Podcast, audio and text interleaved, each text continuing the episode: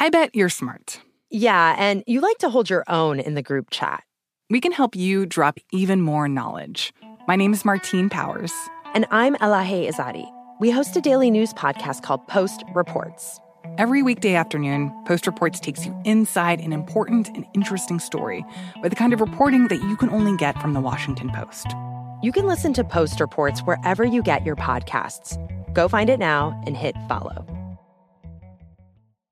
Xfinity has free premium networks for everyone this month, no matter what kind of entertainment you love. Addicted to true crime? Catch killer cases and more spine-tingling shows on A&E Crime Central. Crave adventure? Explore Asian action movies on Hi-YAH. Searching for something extreme? Check out skating, snowboarding, and more on Fuel TV Plus, the global home of action sports. And find crowd-pleasing bops on iHeartRadio's Hit Nation playlist. There's new free shows and movies to love every week. Say free this week in your Xfinity voice remote. When you buy Kroger brand products, you feel like you're winning. That's because they offer proven quality at lower than low prices. In fact, we guarantee that you and your family will love how Kroger brand products taste, or you get your money back. So next time you're shopping for the family, look for delicious Kroger brand products because they'll make you all feel like you're winning. Shop now, in store, or online. Kroger, fresh for everyone. I'm Katya Adler, host of The Global Story.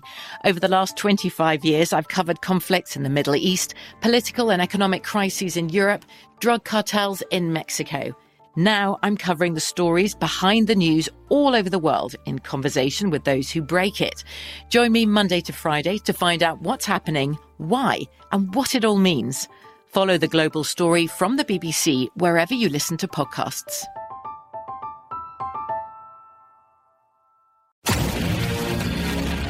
Hi, Newt's World podcast listeners. Lisa Booth here. I'm part of the Gingrich 360 podcast network. So, Newt is out this week, so he asked me to take this opportunity to fill in for him by introducing a recent episode of my podcast, The Truth with Lisa Booth. New episodes of The Truth with Lisa Booth are available every Wednesday on the iHeartRadio app, Apple Podcasts, or wherever you get your podcasts.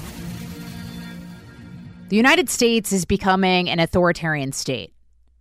We have an out of control intelligence community politicians who put their interests above the people, and a government that's being weaponized against its own citizens. It's time that we face this reality to save our republic. And if you're uncomfortable with the truth, this is not the podcast for you. But if you're ready to question the power grabs and the absurdities around you, sit down and get ready.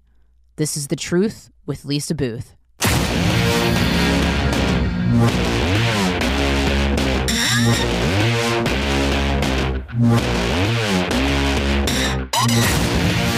Welcome back to The Truth with Lisa Booth. I'm Lisa Booth, and for this week's show, I go one on one with the king of cable, Tucker Carlson.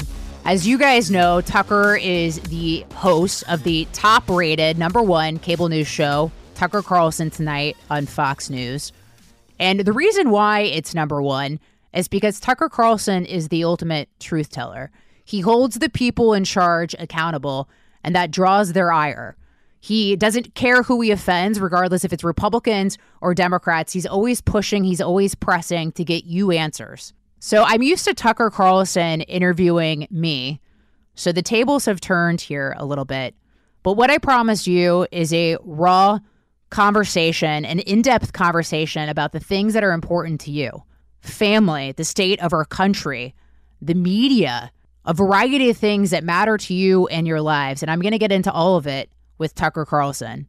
Plus, I get to the bottom of his bombshell revelations about the NSA spying on him.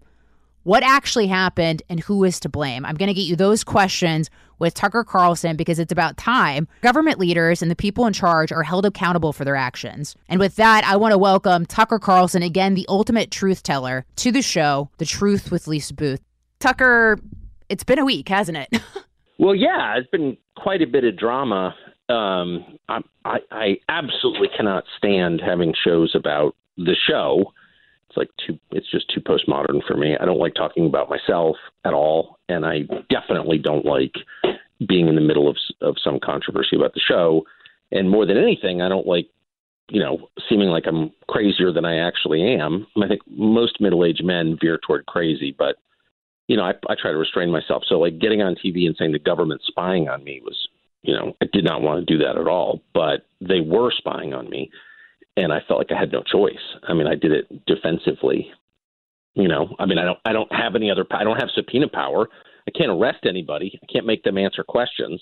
All I can do is talk about stuff um, with the megaphone of the show in the hope that that will, you know, protect us. But I really felt threatened by it.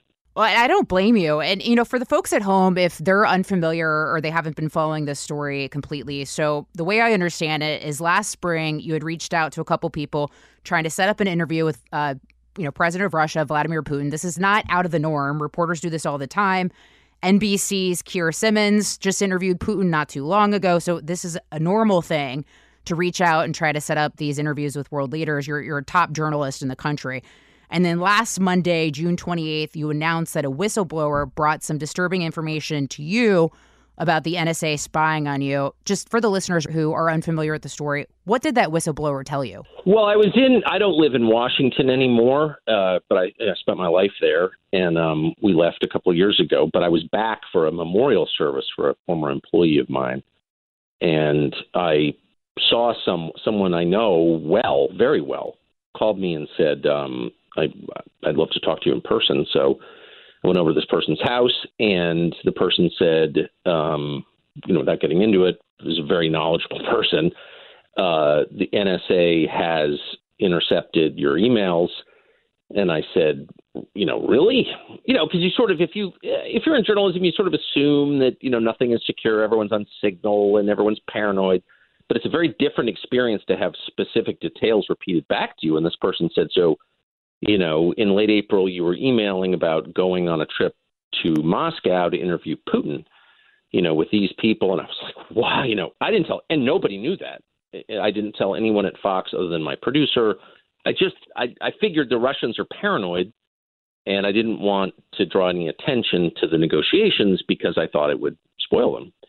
So I was really distressed by this. And then the person said, um, you know, they're going to leak this information in an effort to make you seem like a Russian stooge. And at that point, I thought, well, I've got to go public with this.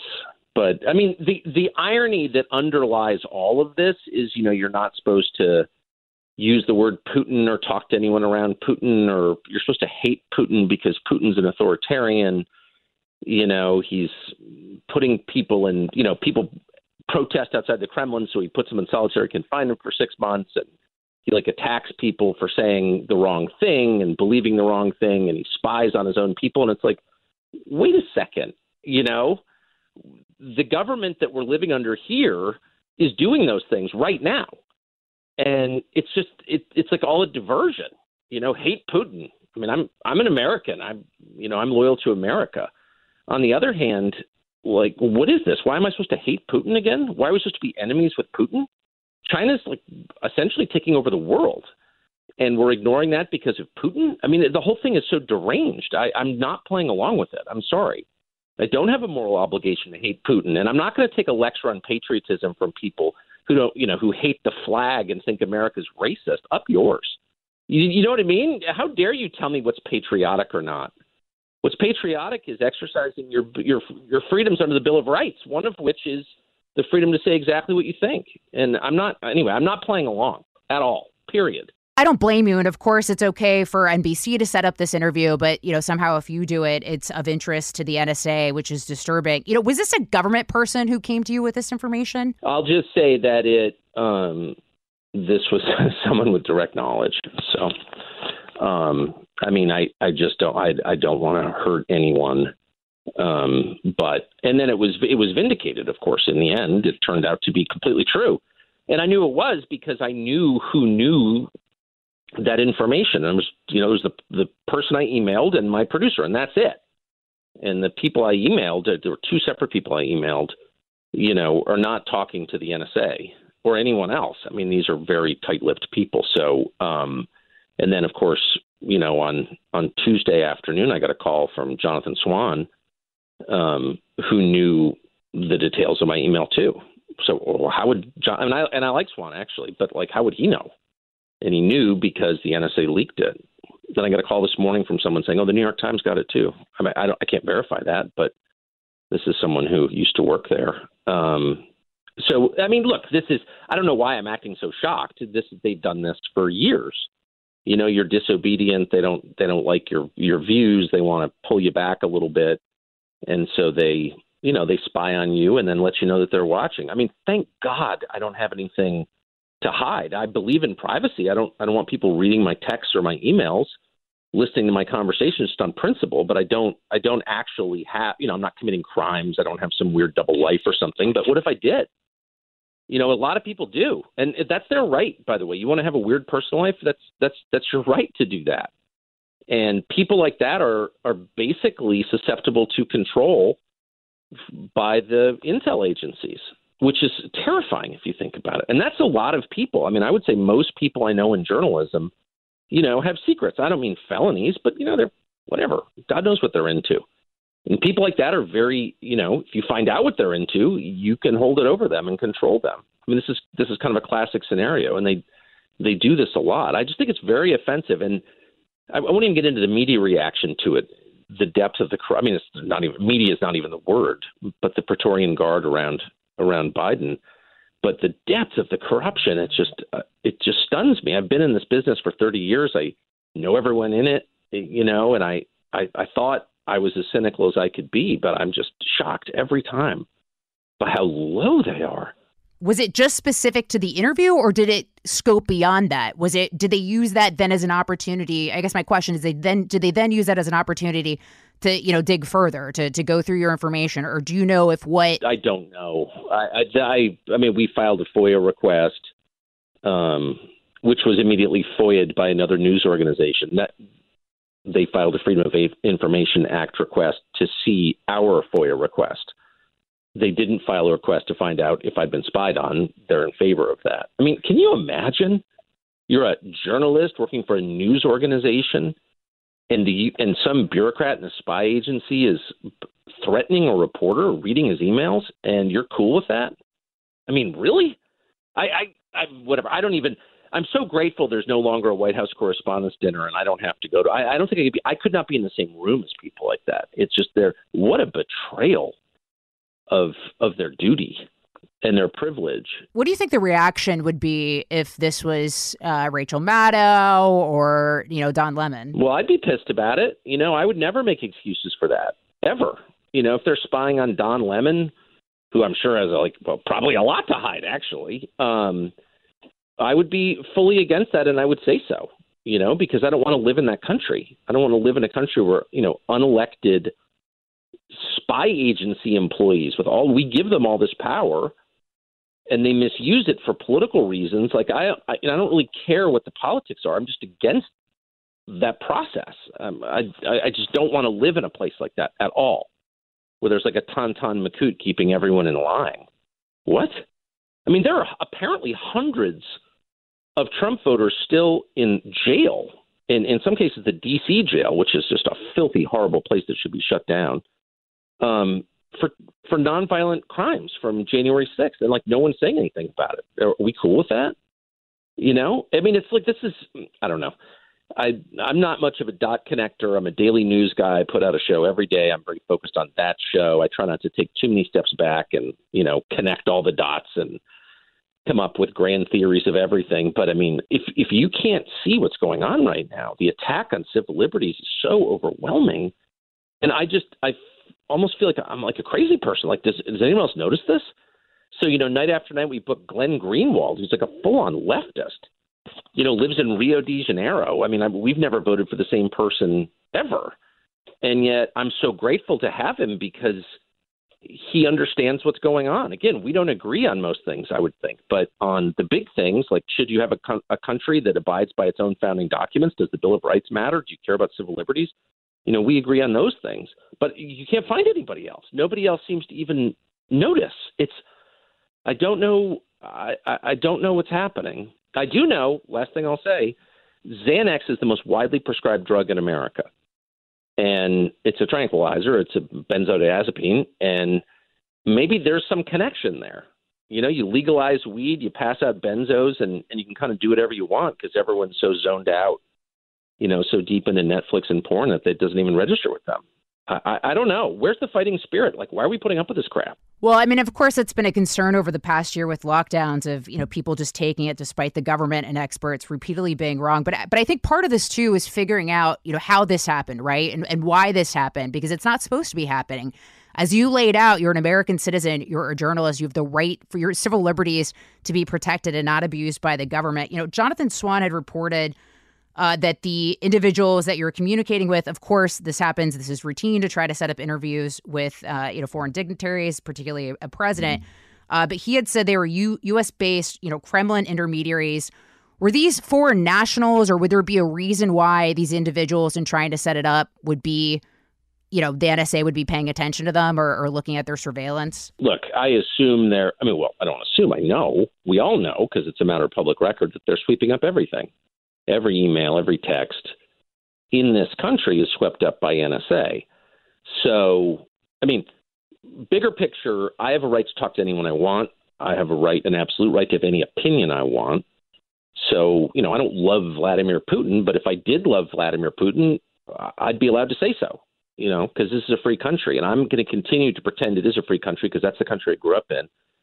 And, you know, that that's my position on that. Uh, so, you know, I have a right to contact, whether I'm a journalist or not, anybody I want and express any opinion I want, unless I'm plotting a crime, which I wasn't. And by the way, if they think it is a crime, then charge me with a crime. Take me to court, put me in jail. I dare you. They're supposed to have intelligence reasons to unmask someone, but then there's also the leak, which is illegal.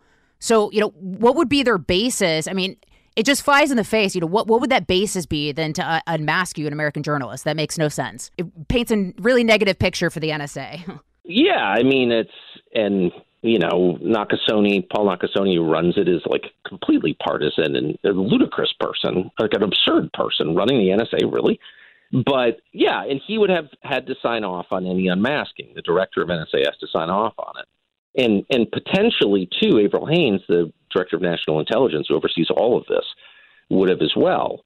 Um, but yeah, I mean, there's no reason to unmask me, but I was unmasked. There's a record of who requested the unmasking and who signed off on it, and so where you know where is it?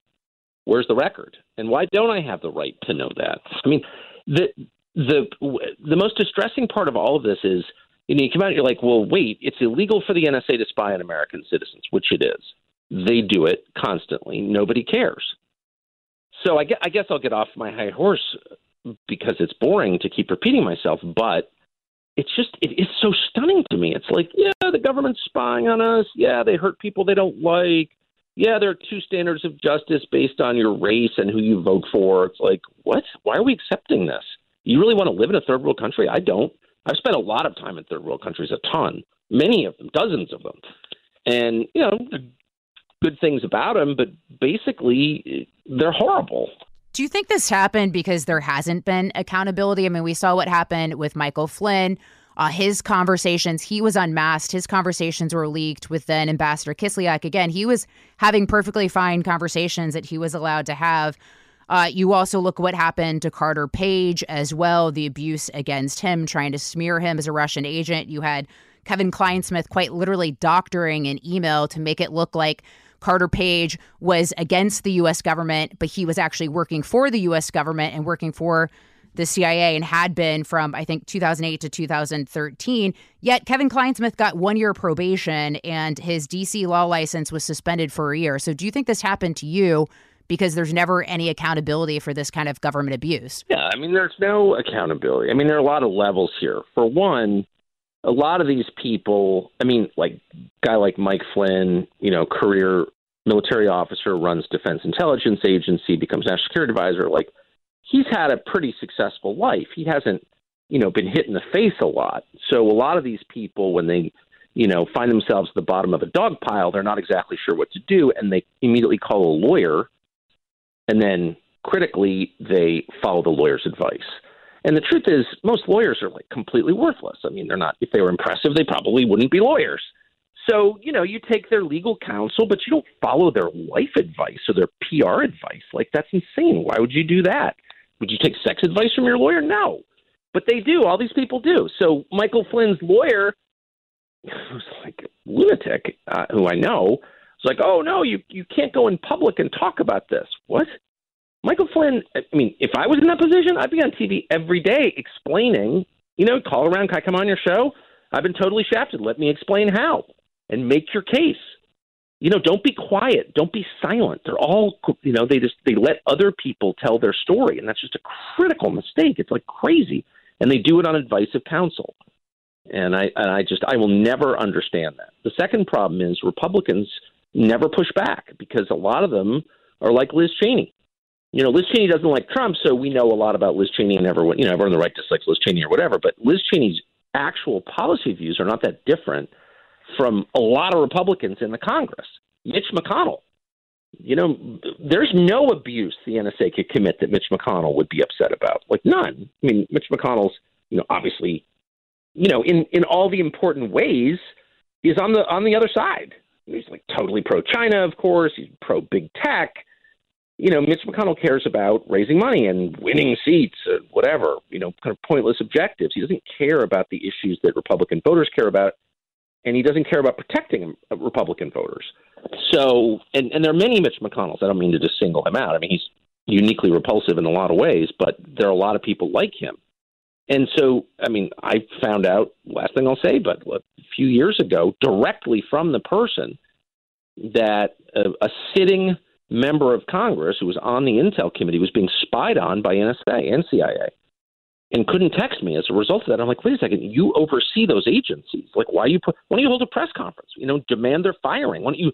Why don't you stop their budget? Like, why would you put up with that? I wouldn't put up with it for one second. And Trump put up with it. That's the other thing. You know what? Really, Gina Haspel? He gives her the job. Like, why didn't he fire all those people immediately and then press DOJ to charge them? And if they wouldn't get a new attorney general, like we can't. It's not about partisan objectives. It's about living in a country that respects civil liberties, that treats people equally. And you can't have that if the intel agencies are out of control. No, I agree with that. And I, I think that today's Republicans that are in Congress aren't up to the task that we're facing because you know you had noticed some of the or you had mentioned the government abuse that we're seeing, particularly with what the individuals involved in January 6th. Obviously, the conversation we're having about the NSA uh, you know, collecting your information in your conversations that were happening. We also saw tens of thousands of National Guard troops that were vetted surrounding, you know, Washington, D.C. You have the Biden administration saying that combating quote unquote domestic extremism is a top priority for him. I mean, where where is all of this heading when we're seeing the government be weaponized towards one side of the aisle? Where is this all heading? Well, I mean, it's heading toward an authoritarian state, of course. And and you're right. It's asking a lot of Republicans. I mean, most of these people, you know, or some, you know, developer from Lubbock who got elected, and all right, you know, they they didn't expect to deal with you know big constitutional or existential issues. That's kind of not why they were elected. So, you know, you're asking them to do things for which they're not fundamentally well suited. But even with that caveat, you got to ask yourself, like, where are these people? Are they living in the same country I am? Do they know what's happening? How could they allow hundreds of nonviolent Trump protesters to sit in jail for six months in solitary confinement? Like that, those are political prisoners at a certain point. I was against breaking into the Capitol on January 6th. I said so a hundred times, and I meant it. I don't like that kind of crap. On the other hand, you can burn a federal building or pull down a statue, and no one does anything. But if you, you know, say that the election was stolen, will you go to jail for six months and counting? You know, come on. You, you know, you don't you don't need to be like brilliantly perceptive to see that as as political. And it's it's corrosive. It's terrible. It's like the one thing you can't have. Actually, justice has to be blind, or else what's the point of living here? So, um, you know, they haven't said word one about it. Who killed Ashley Babbitt? I keep I say that you know every other night just because I don't know. You're you're not allowed to shoot unarmed women and then not explain who did it and why. You just that's just a bad precedent. You can't like what is this? That's like I guess that's the kind of thing that we're supposed to hate Putin for. but um I don't like it, you know, in any country. So yeah, Republicans it's they're they're pathetic, but then, you know, if you're not a a, a loyal Biden voter, what else do you have? You know, there's no one else who, with power in this country who can protect you other than congressional Republicans. I'm sick of attacking them. I'm sick of thinking about them. They're so mediocre. It's like I'd rather go think about something interesting, but they're literally all we have at this point. That's it. Let's take a quick commercial break. Back with Tucker Carlson on the other side. For 18 months now, the media and public health officials have been pushing fear, not facts, about the coronavirus. And they're still doing it with no sign of stopping. This week on The Truth with Lisa Booth, I get you the truth about COVID and vaccines with someone who has rejected the mindless groupthink of his colleagues and risked professional blowback to tell you the truth. That person is Dr. Martin Kulldorff, an epidemiologist and a professor of medicine at Harvard Medical School. Dr. Kulldorff and I have an honest and fact based conversation about masks, lockdowns, vaccine, the Delta variant, and everything else you need to know. Facts over fear, science over politics. Trust me, this is a can't miss episode. Make sure you listen to The Truth with Lisa Booth every Wednesday on the iHeartRadio app, Apple Podcasts, Spotify, or wherever you get podcasts. The 2024 presidential campaign features two candidates who are very well known to Americans. And yet, there's complexity at every turn. Criminal trials for one of those candidates, young voters who are angry, the Campaign Moment podcast from the Washington Post gives you what matters. I'm Aaron Blake, and I'm covering my 10th election cycle. My colleagues and I have insights that you won't find anywhere else. So follow the Campaign Moment right now, wherever you're listening. Xfinity has free premium networks for everyone this month, no matter what kind of entertainment you love. Addicted to true crime? Catch killer cases and more spine-tingling shows on A&E Crime Central. Crave adventure? Explore Asian action movies on Hi-YAH. Searching for something extreme? Check out skating, snowboarding, and more on Fuel TV Plus, the global home of action sports. And find crowd-pleasing bops on iHeartRadio's Hit Nation playlist. There's new free shows and movies to love every week. Say free this week in your Xfinity voice remote. Spectrum One is a big deal. You get Spectrum Internet with the most reliable internet speeds, free advanced Wi Fi for enhanced security and privacy, and a free Spectrum Mobile Unlimited line with nationwide 5G included, all while saving big. For the big speed, big reliability, and big savings you want, get Spectrum One. Just $49.99 a month for 12 months. Visit spectrum.com slash big deal for full details. Offer subject to change. Valid for qualified residential customers only. Service not available in all areas. Restrictions apply. I'm Katya Adler, host of The Global Story. Over the last 25 years, I've covered conflicts in the Middle East, political and economic crises in Europe, drug cartels in Mexico. Now I'm covering the stories behind the news all over the world in conversation with those who break it. Join me Monday to Friday to find out what's happening, why, and what it all means. Follow the global story from the BBC wherever you listen to podcasts.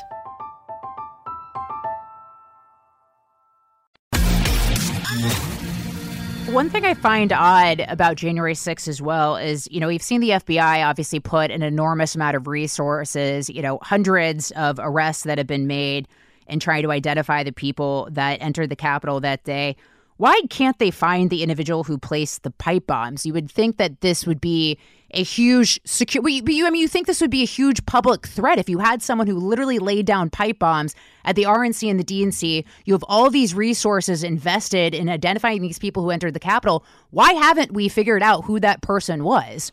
I don't know, but we definitely need a commission. I mean, look, they know a lot of stuff. I mean, how many people in the crowd have been in contact with the FBI before you know, before they got to the Capitol. How many were working for the FBI? How many were snitches to the FBI? I mean, that that's a why is that not a fair question?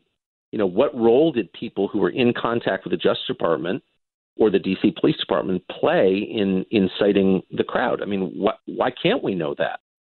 You know, whose government is this anyway? Um, you know, we should know that. There are 14,000 hours, as I never tire of reminding our viewers, of surveillance tape shot by the Capitol Police that have been locked away. You're not allowed to see them, really. And Liz Cheney is just what a fool she is, standing up there. Oh, this is you know this was Pearl Harbor and it's worse than 9/11 and we need a commission. Okay, well let's just start by releasing the videotape. Why wouldn't? What's the answer? And what's so profoundly frustrating, and this is a change, is not only do they not answer the question, they won't explain why they won't answer the question because they don't feel any obligation to answer or to tell you why they won't. And at that point, you realize they actually they, they don't believe in democracy. They don't care. Like in a, in an actual democracy, an elected official or a government bureaucrat would think, well, geez, you know, it's their country. I kind of have to, you, you know what I mean? It'd be like calling someone who's house sitting in your house and being like, you know, is the house still standing? Well, I, I can't tell you. You'd be like, well, wait, it's my house. You know what I mean? Like, you have to tell me. You have a moral obligation to tell me. But they no longer feel that because they don't think that the country belongs to its citizens. They think the country belongs to them.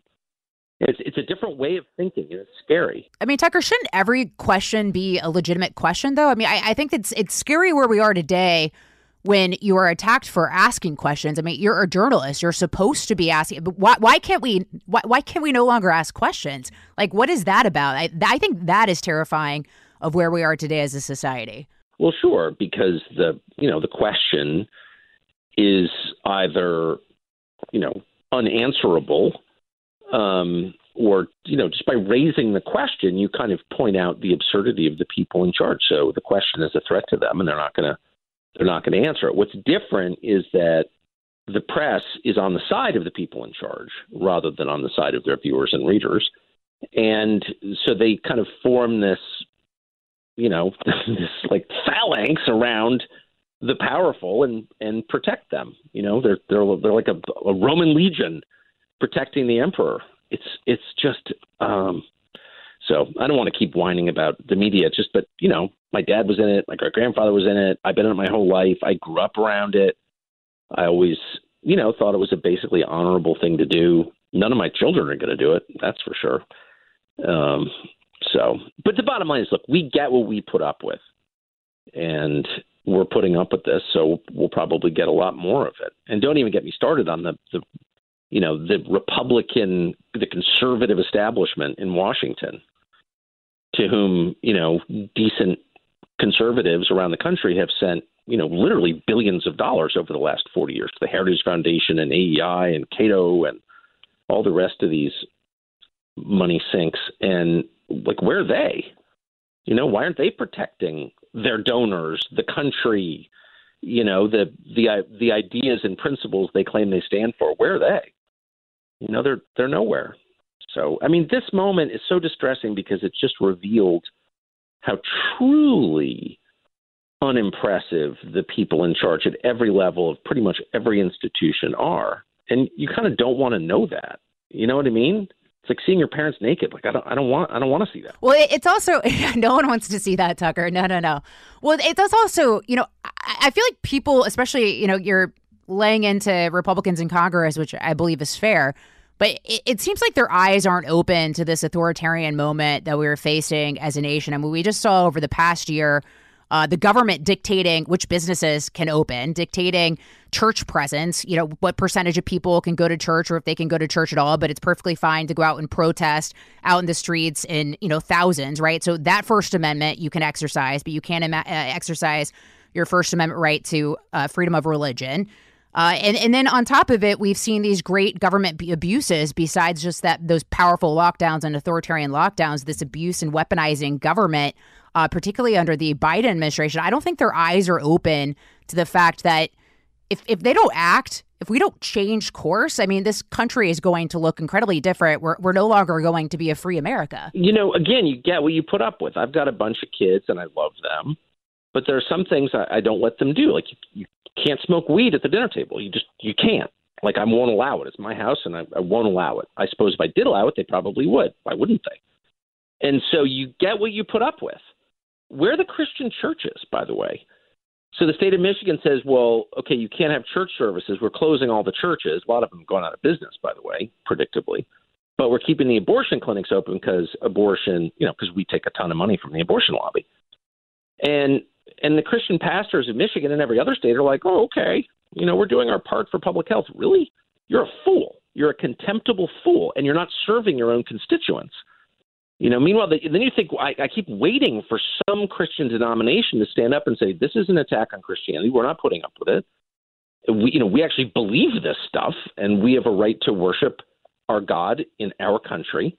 But none do, and then I think, well, maybe the, the Southern Baptists, like they're not going to be pushed around. And you look over at the Southern Baptist Convention, they're like arguing about slavery, which ended in 1865. What?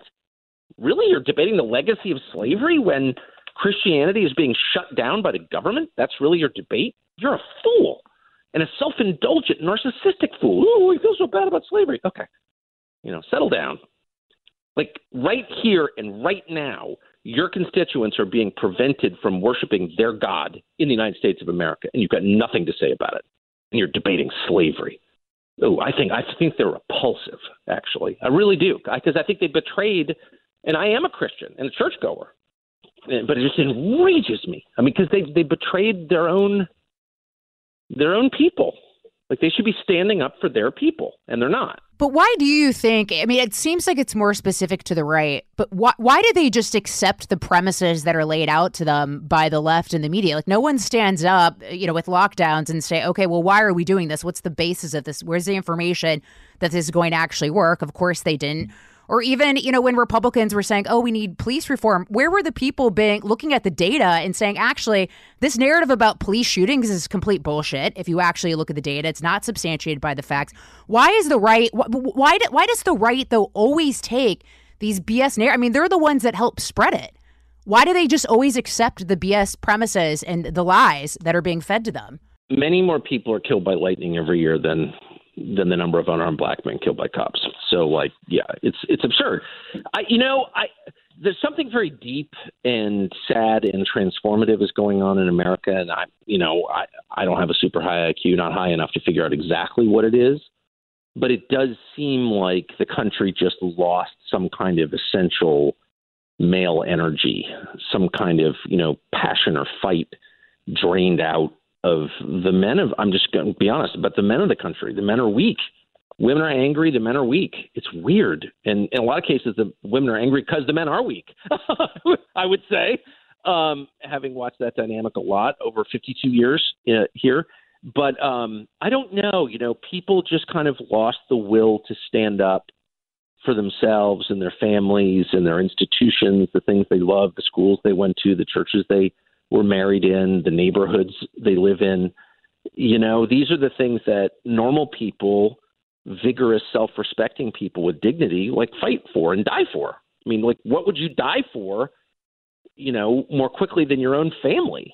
Or the you know the school that you're supporting. I went to the school like in my family. Every single person in my family, multi generational, including my wife and me, all went to the same high school, and the high school's been destroyed in the past year, like completely destroyed, like taken over by like crazy people, and and they really wrecked it. I'm not that's not an overstatement. And so I called all these people I know who went there with me and went there with my kids, and you know I you know everybody there, and they're like, well, there's nothing we can really do. It's like really, you know, how about we just like show up and take it over? Like, I don't know, is there a point at which you won't sort of put up with the humiliation anymore? And I I hope there is, but I don't know what that point is. I mean, if you can tell people, if you can tell their children that they're inherently sinful because of their skin color, and parents put up with it, it's like, well, what wouldn't you put up with? You know, if, how about if they beat your kids up or sexually abuse you? Would you put up with that? You know, like what? I don't know. Like, where's the dignity? I I, I know this is very harsh. I probably shouldn't even be saying this, but I I think that every day. You know, I would never allow that. Are you joking? No way but people just people just do, and and it feels like it's society wide. Well, there's nothing we can do. Okay, I guess we deserve it. No, you don't.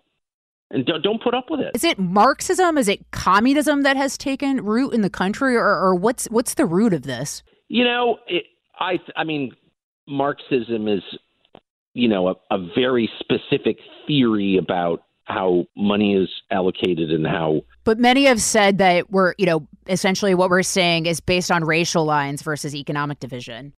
Right. I don't think, you know, there's a single member of Black Lives Matter who's read Das Kapital or, or who could, you know, understand it. I mean, well, these people are not, not capable of that, I think, um, judging from their public statements. But, I don't. It's not Marxism exactly. It's it's the it's the totalitarian impulse that resides in all of us. That the founders, you know, devised a, a system to keep at bay. I mean, that's the whole point of the American system of government is to tame the worst impulses within people.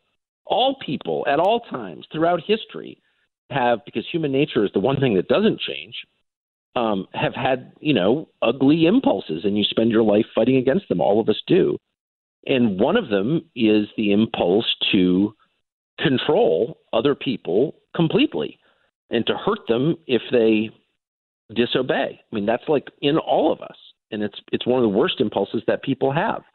And that's why we have divided government and we have this all these elaborate, you know, that's why the electoral college, we have all these elaborate systems that the that the framers thought up 250 years ago to keep any one person or small group of people from exerting that kind of control, from acting out these ugly human instincts on the rest of the population. And so I think what we're seeing is the guardians of that system no longer feel like defending it, no longer have that, you know, that vitality, that energy to defend it, and they've kind of given up. And so whenever you give up, you know, when the sentries fall asleep, you get invaded. I mean, I, I actually think it's it's kind of that simple. If you don't defend something, you lose it. I mean, that's true. That's true of everything. You know, somebody stronger and and with fewer scruples will come and take it from you. I mean, that's just the way the world is. I wish it weren't, but it is. And I think we've just been rich for so long that we've convinced ourselves that you know that we can afford to have these incredibly tiresome conversations about our sexuality or our gender preference and all this ridiculous narcissism um, and and ignore the fundamentals. And so we did. And then a small group of determined totalitarians took advantage of that, and they're in the process of taking advantage of it. I, uh, so my job, I feel like I've got you know an hour, forty-seven minutes or whatever on cable television five days a week. It's not, you know, I, there's not much I can do about it. But so I so I see my job as just trying to remind people the consequences of allowing this are, are, are very significant. Like your kids will live in a country you won't recognize and wouldn't want to live in yourself. So you should you should really stop this bullshit before it gets worse because it's getting worse really fast.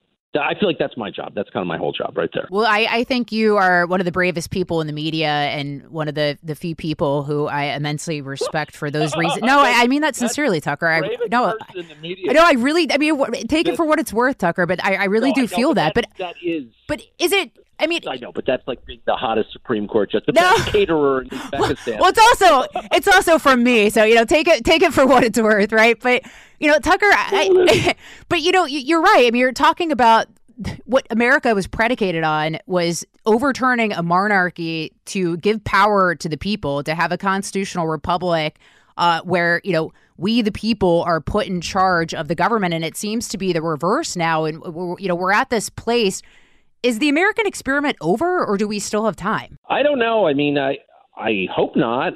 Uh, you know, I'm I I mean, I'll just be totally blunt. I'm sympathetic to populism, but I mean, I grew up in full blown rich person world, and I've lived in it all my life. Um, I'm not against a ruling class. I'm not against rich people. I'm against a bad ruling class and selfish, stupid rich people. That's kind of my view on it. But anyway, I I, I'm around a lot of affluent people and always have been. And when things started to fall apart, when George Floyd died, I knew a lot of people who started saying, you know, I think I need another passport, or you know, what what's Argentina like this time of year? Like people actually really their first instinct was Let, let's get out of here. And so I really thought a lot about it at that moment, and I realized like I'm American, not in some syrupy, you know, fake patriotic way, but like I'm literally American. I have tons of American attitudes. I grew up here. I would not be comfortable living anywhere else. I just, I, I'm going to be here till I die. And my wife feels the same way. We, we've talked a lot about it. So at that point, I realized like there's really no option but to try and resist this stuff. And you hope that, you know, the resistance is rhetorical, but at a certain point, you know, like they're pushing really, really hard, like too hard. I, I feel like the Biden administration is trying to force the country into some sort of very ugly reaction. You know, these vaccine mandates, you know, the gun control, the gun confiscation. Well, it's insane. It's insane. You know, I think there are certain populations that would benefit from the vaccine. There are other populations that don't benefit from the vaccine. Like me, I'm 36. I'm healthy. I have no underlying conditions. Why should I take a vaccine that is not FDA approved? It makes no sense for for a virus that isn't really a threat to my life. Well, exactly. But let's say you're let's say you're 18 and you've already recovered from COVID. You know, there's there's no question that you face greater risk from taking the vaccine than you do from COVID because you're not getting COVID again. And it's not a good idea to vaccinate people who have antibodies from the virus. Like that's it's crazy. This is like basic science that even I can understand. So, but they're forcing it. They're pushing it. They're demanding it. Why are they doing that? It really feels like they're trying to provoke. You know how how far can we push the population until someone snaps and does something awful? I really feel like that's what they're doing. I don't I don't see another explanation. It's it's completely irrational. If you were trying to provoke a revolution, this is exactly how you'd behave. You know, we're taking all your police away. We're building a, a steel cage around our office, the Capitol. We're doubling down on our bodyguards, which you pay for, and we're taking your cops away, and now we're going to disarm you. What? I mean, no. Who would? Why would you do that unless you were trying to make people so paranoid and so angry that they lashed out in some way? I I, I don't see another explanation. I, I hope I'm wrong. Maybe they're just so stupid, but I don't think so and uh, and I really I'm fearful of what the reaction against all of this stuff is going to be. I mean, I spent the last half an hour whining about how everyone's so passive, but at a certain point, you know, some people won't be passive, and this has gotten so crazy, the anti-white stuff is so nuts. White people are terrible. What? What are you doing? Why are you talking like that? You know, you're going to create radical white people. Do you want that? I don't want that. You know, I don't want that actually but they're we're going to get it if they don't stop with this everyone white rage, white this, white that, white people are immoral. What the hell are you doing? If we did that to any population, we're like Filipinos are just bad. They're just there's something about Filipinos that's just repulsive. Maybe we should exterminate Filipinos. After a while, you get some pretty freaking radical Filipinos, you know, who might do some pretty radical things. Like, why wouldn't you? I mean, duh. So why are they doing this? I, I just think it's one of the craziest things I've ever. It's the craziest thing I've ever seen by far. More with Tucker Carlson next. For 18 months now, the media and public health officials have been pushing fear, not facts, about the coronavirus. And they're still doing it with no sign of stopping. This week on The Truth with Lisa Booth, I get you the truth about COVID and vaccines with someone who has rejected the mindless groupthink of his colleagues and risked professional blowback to tell you the truth. That person is Dr. Martin Kulldorff, an epidemiologist and a professor of medicine at Harvard Medical School. Dr. Kulldorff and I have an honest and fact based conversation about masks, lockdowns, vaccine, the Delta variant, and everything else you need to know. Facts over fear, science over politics. Trust me, this is a can't miss episode. And make sure you listen to The Truth with Lisa Booth every Wednesday on the iHeartRadio app, Apple Podcasts, Spotify, or wherever you get podcasts. There's a lot happening these days. But I have just the thing to get you up to speed on what matters without taking too much of your time. The Seven from the Washington Post is a podcast that gives you the seven most important and interesting stories, and we always try to save room for something fun. You get it all in about seven minutes or less. I'm Hannah Jewell. I'll get you caught up with the seven every weekday. So follow the seven right now. Xfinity has free premium networks for everyone this month, no matter what kind of entertainment you love. Addicted to true crime? Catch killer cases and more spine-tingling shows on A&E Crime Central. Crave adventure? Explore Asian action movies on Hi-YAH. Searching for something extreme? Check out skating, snowboarding, and more on Fuel TV Plus, the global home of action sports. And find crowd-pleasing bops on iHeartRadio's Hit Nation playlist. There's new free shows and movies to love every week. Say free this week in your Xfinity voice remote. Spectrum One is a big deal. You get Spectrum Internet with the most reliable internet speeds, free advanced Wi Fi for enhanced security and privacy, and a free Spectrum Mobile Unlimited line with nationwide 5G included, all while saving big. For the big speed, big reliability, and big savings you want, get Spectrum One. Just $49.99 a month for 12 months. Visit spectrum.com slash big deal for full details. Offer subject to change, valid for qualified residential customers only. Service not available in all areas. Restrictions apply. I'm Katya Adler, host of The Global Story. Over the last 25 years, I've covered conflicts in the Middle East, political and economic crises in Europe, drug cartels in Mexico. Now I'm covering the stories behind the news all over the world in conversation with those who break it. Join me Monday to Friday to find out what's happening, why, and what it all means. Follow the global story from the BBC wherever you listen to podcasts.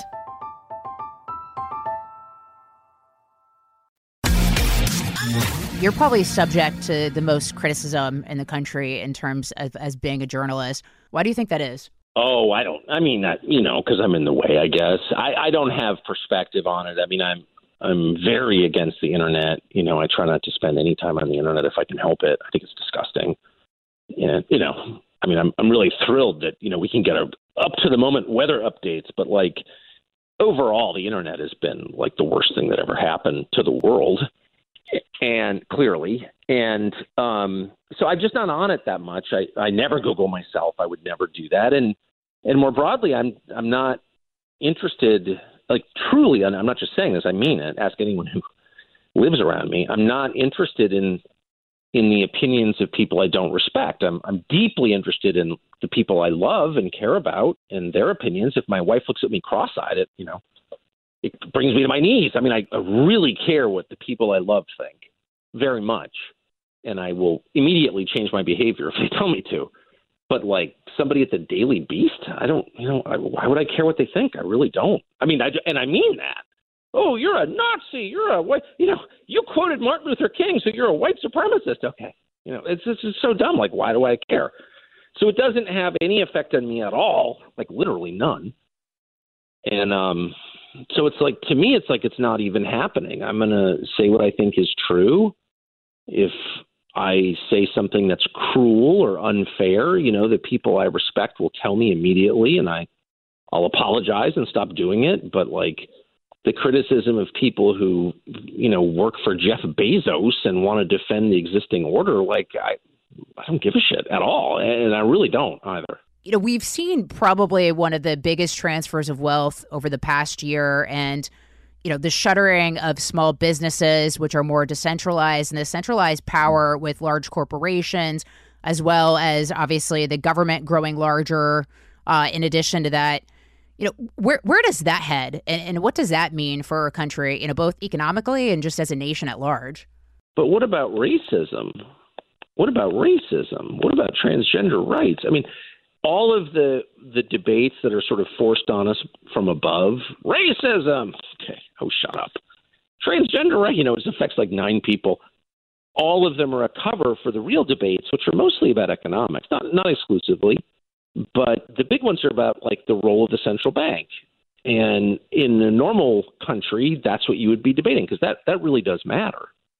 But we're not having that debate at all. And yeah, you're seeing a complete transformation of the U.S. economy. Complete. 2015, this has been a middle class country, literally middle class country. The majority of people fall into the, you know, as determined by the Labor Department, but in the income range that we call middle class. The majority were middle class. 2015, the middle class becomes a minority, and the country becomes, and, and this has accelerated this trend, way more lopsided. A smaller number of people control a larger percentage of the assets. And that makes the country really unstable. Not just this country, any country. That's how Venezuela went from this kind of nice place. I went there as a kid to, you know, this hellhole where they're eating zoo animals and, you know, Maduro's in charge. Like, because that concentration of wealth in a democracy provokes a response and it provokes radical populism and they break everything. So, like, that's a really bad trend. It's one of the worst possible trends, but we don't even discuss it. And why don't we discuss it? Because the people who control the conversation, you know, who control the tech companies and the and the TV networks, don't want to have that conversation because they're on the winning end of it. So, Trump said something to me once. You know, Trump's not super reflective, as you know, but he did say something that I, I never forgot, which is you know, the one thing that people don't like, the system, our system doesn't like in this country is economic populism. They really don't. You know, that we've never had since Teddy Roosevelt, we have not had a president, including Trump, by the way, um, who is an economic populist. But most people kind of like the basic ideas of economic populism. So what does that tell you? if for a hundred years people don't get the one thing they want, maybe the system isn't very responsive to the public. Maybe it's not really a democracy. you know what I mean? No, I mean it makes sense, and you know, of course, everything ultimately is about you know control, and uh, that's why obviously they want larger corporations and government control and socialism and things of that nature because it empowers the people in charge. For real, last question on this: This is something of you encourage people to you know get married, have kids. Uh, why why is having a strong family unit almost counterculture now? Well, because it runs contrary to corporate interests. I mean, feminism is just is just like pure corporate propaganda. You know, telling and I have three daughters, so I think about this a lot. But like telling girls that it's somehow more virtuous and fulfilling and meaningful to work for some soulless corporation in the HR department or in marketing, marketing, whatever the fuck that is, marketing, uh, than it is to like raise your own children. Like who thought of that? First, first of all, it's like so ridiculous. Anyway, this is this is the Sheryl Sandberg wrote a whole book on this. She and a lot of people like her have been making this case for 50 years that you're just you're going to be a lot happier if you work for some big company than if you have a personal life. And it's such a lie that they can only maintain it with like maximum hysteria. You know, men are terrible. You don't want a man. right. Okay. And, you know, having a man and having a family, having little kids you have to deal with makes you a less reliable employee. So, of course, they're going to say that. The amazing thing is we believe it. This is a liberation movement. You're so liberated, you get to, you know, commute to Midtown, sit in HR meetings. That sounds like that's liberation. So the truth is, like, you know, getting married, having someone who you love and loves you back and who is loyal to you and you're loyal to, you know, like, that's the happiest thing in life. Having children? Are you kidding? It's the most meaningful thing you can do. It's not the easiest. It's not always the most fun, but it's it's certainly the most rewarding. It's the thing that you know. It's all that matters, really, in my opinion. And so, like, people are like, "Oh, well, you know, it matter. What really matters is, I don't know, going to St. Bart's or having more sex partners. Really, does anyone really think that makes you happy? No, it's like absurd. It's totally absurd. You know, Ugh. I tell girl I used to back before I became afraid to talk to them at work.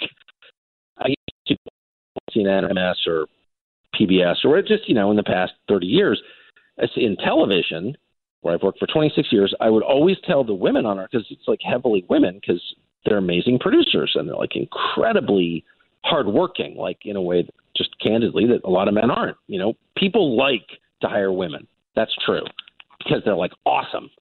You know, can you do this? Absolutely, and they do it. It's crazy. And so, but the problem is that companies take advantage of women, and women don't kind of complain about it because they're so dutiful. These are generalizations, but they're generally true. And so I would always take the women on our staff aside and be like, you know, you're so awesome and you're great, but like you know, don't forget that this is just a TV show. And in the end, you know, you want to live out your life with like someone who really loves you. And like, if you want children, you should have them. And don't let your loyalty to this job, you know, convince you to miss your own life. Like, take time for your personal life. I would always say that. Now I'm like afraid to get fired for saying that. I guess I don't know what would happen. I don't say that anymore, but I always did because I meant it. And I, I wish a woman would say that to America. You know, it's a lie. Working for Citibank? Are you? Do you think Citibank cares about you? No. You know who cares about you? Like your husband would care about you. Your kids would care about you. Your dogs care about you. Citibank does not care about you. So fuck Citibank.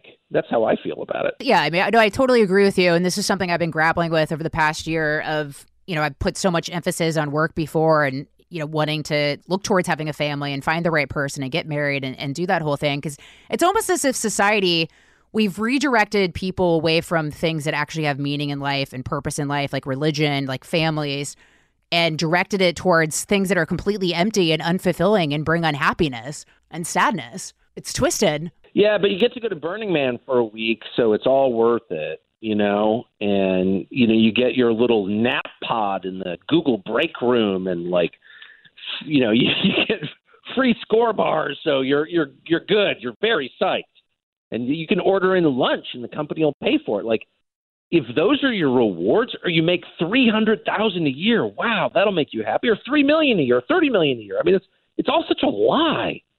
And and I can, I mean I can say cuz I'm one of the few people I know who's like I you know I ran out of money at one point, had to sell my house with four kids in it and then I made a lot of money.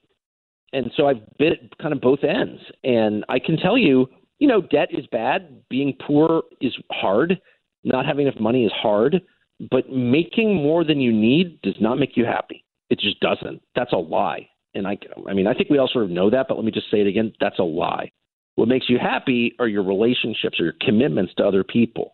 Not your random relationships, but like your deep relationships, the one that's, that you sacrifice for, the ones you're connected to for life, the person you'll be buried next to. Like that matters and nobody says it. I I don't understand why, but you know, as noted, I just don't care. So I I'm going to because why wouldn't I? No, I think it's important, which is why I, you know I wanted to bring it up because you know I, I do think we're turning young people towards things that are completely meaningless and empty, and social media, of course, draws people inside and away from those interpersonal relationships, which is the basis and foundation of happiness in society.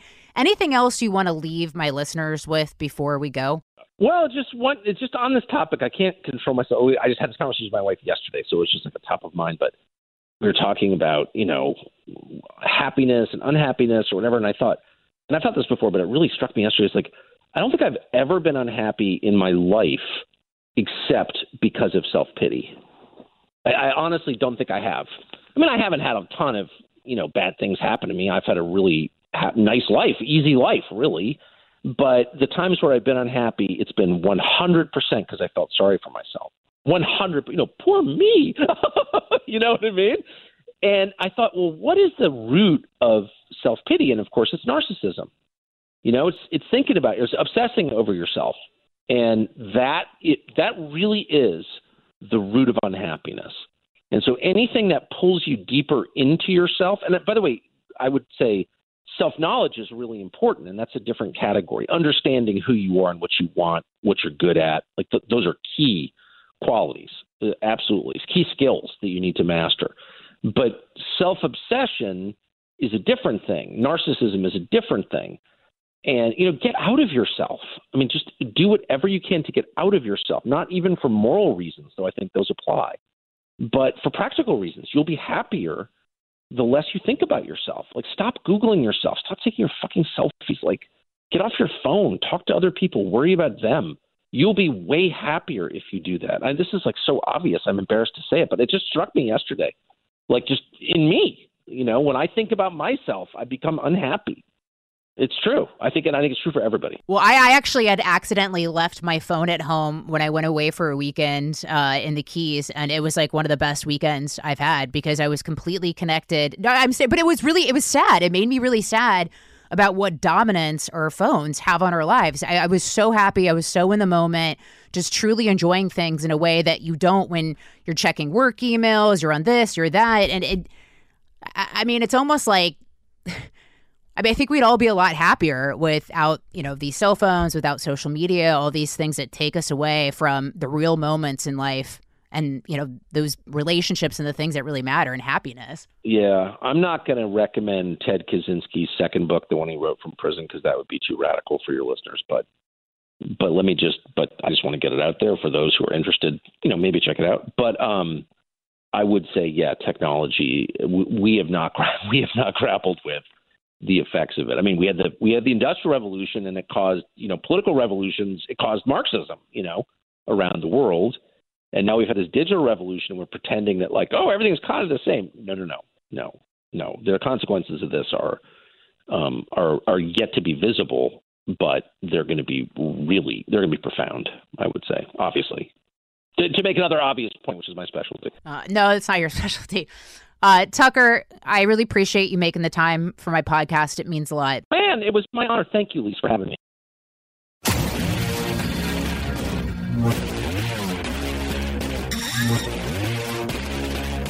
Thanks for listening to Newt's World. New episodes of The Truth with Lisa Booth are available weekly on the iHeartRadio app, Apple Podcasts, or wherever you get your podcasts. Listen and subscribe for free.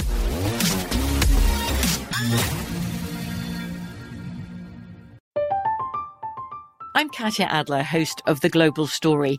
Over the last 25 years, I've covered conflicts in the Middle East, political and economic crises in Europe, drug cartels in Mexico. Now I'm covering the stories behind the news all over the world in conversation with those who break it. Join me Monday to Friday to find out what's happening, why, and what it all means. Follow the global story from the BBC wherever you listen to podcasts. Xfinity has free premium networks for everyone this month, no matter what kind of entertainment you love. Addicted to true crime? Catch killer cases and more spine-tingling shows on A&E Crime Central. Crave adventure? Explore Asian action movies on Hi-YAH. Searching for something extreme? Check out skating, snowboarding, and more on Fuel TV Plus, the global home of action sports. And find crowd-pleasing bops on iHeartRadio's Hit Nation playlist. There's new free shows and movies to love every week. Say free this week in your Xfinity voice remote.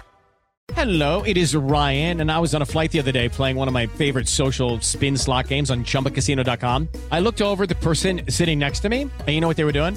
They were also playing Chumba Casino. Coincidence? I think not. Everybody's loving having fun with it. Chumba Casino is home to hundreds of casino style games that you can play for free anytime, anywhere, even at 30,000 feet. So sign up now at chumbacasino.com to claim your free welcome bonus. That's chumbacasino.com and live the Chumba life. No purchase necessary. VGW, void, were prohibited by law. See terms and conditions 18 plus. We are the voice of NASCAR. The green flag is in the air, and we are underway. The great American race. The Motor Racing Network. NASCAR Cup, Xfinity, and Craftsman Truck Series Racing live on your hometown radio station and MRN or NASCAR.com. Martinsville, Talladega, the Chicago Street Course. We have the side by side action and last lap passes for the win. Photo finishes. Ryan Blaney will win. The voice of NASCAR, the Motor Racing Network.